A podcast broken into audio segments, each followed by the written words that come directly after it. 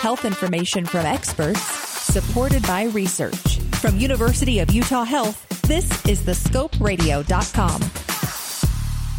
Maybe you have a bit of a bump on your foot. Maybe it's painful. Maybe it's just a little irritating. Can't quite fit into the shoes that you used to wear. Is it a bunion? And what exactly is a bunion? We're here with Dr. Devon Nixon, an orthopedic surgeon at the University of Utah Health, and he has an emphasis in lower extremity, foot, and ankle medicine. Now, Dr. Nixon, what exactly is a bunion? Possibly one of the most common things that I see in practice. Uh, a bunion is is more than just a bump that's forming on the outside uh, of your big toe. What what's actually happening is it's a complex change three dimensionally in the alignment of the toe, and sometimes that happens at a young age. So we see patients in their teenage to young young adult years, and then sometimes it's acquired over time. So people in their fourth, fifth, and sixth decades of life begin to notice it uh, gradually increasing. But it's not just a bump that's forming. So, what is it that causes a bunion? Uh, that's a great question, and, and one that we don't have easy answers for. Probably the biggest component is genetic, and we don't quite understand the genetics behind bunions, but they occur very commonly in families historically we used to put a lot of emphasis on people wearing tight shoes over the course of their lifetime and that may or may not play a role but my personal take is that it's not as big of a role as maybe we once put on it that uh, these are developing from factors that are somewhat patient specific, but largely outside of patient's control. Since we understand that bunions have a genetic component to them, is there a particular population that is impacted more? You see it more commonly with? Certainly, bunions are more common in women than in men.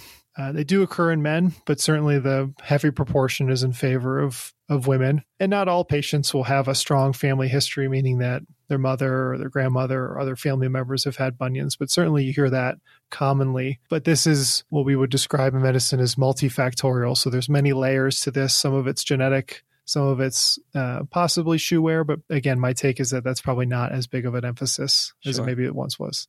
And for people that have, say, a bump on their foot, how do they know that it's a bunion and not, say, anything else that could be going on? I mean, certainly the the easiest way to help make that distinction or determination is to come and see um, someone with an orthopedic surgical focus on foot and ankle issues to help you better understand exactly what's happening.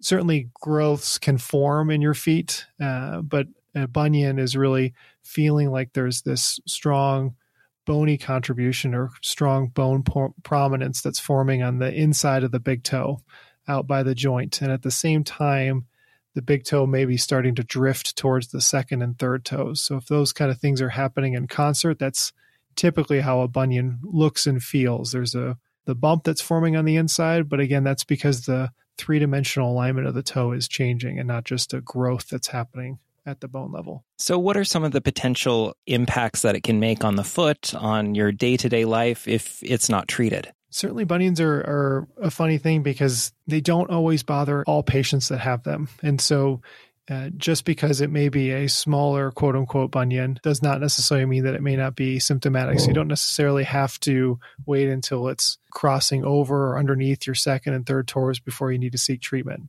The challenge is, is that we don't have a lot of in between options for treatment. So plenty of people try modifying their shoes to widen them so that they're more comfortable. They add some of these over the counter gel inserts that slide between the big toe and the second toe. And that certainly can make shoe wear and walking much more comfortable for people. Unfortunately, doing those things does not change what we would describe as the natural history of a bunion, which is that it may slowly progress over time. And that's true for all forms of bunions. No, it doesn't mean that if it's progressing that it's going to be bothersome to you. But after those things don't no longer work, like modifying your shoes, adding in a toe spacer, if you're continuing to have pain and you're feeling like the bunion is limiting your quality of life, then that may be a reasonable time to start talking about what are the surgical options. Now, bunions are extremely common. Uh, I see them many times uh, in each clinic. Not all of them need surgery. Uh, but if you feel like you are at a position where modifying your shoes and adding some of these toe spacers is not the answer for you, then there are very reasonable things to think about from a surgical perspective, and many patients do really well from them. Have a question about a medical procedure? Want to learn more about a health condition? With over 2,000 interviews with our physicians and specialists, there's a pretty good chance you'll find what you want to know. Check it out at thescoperadio.com.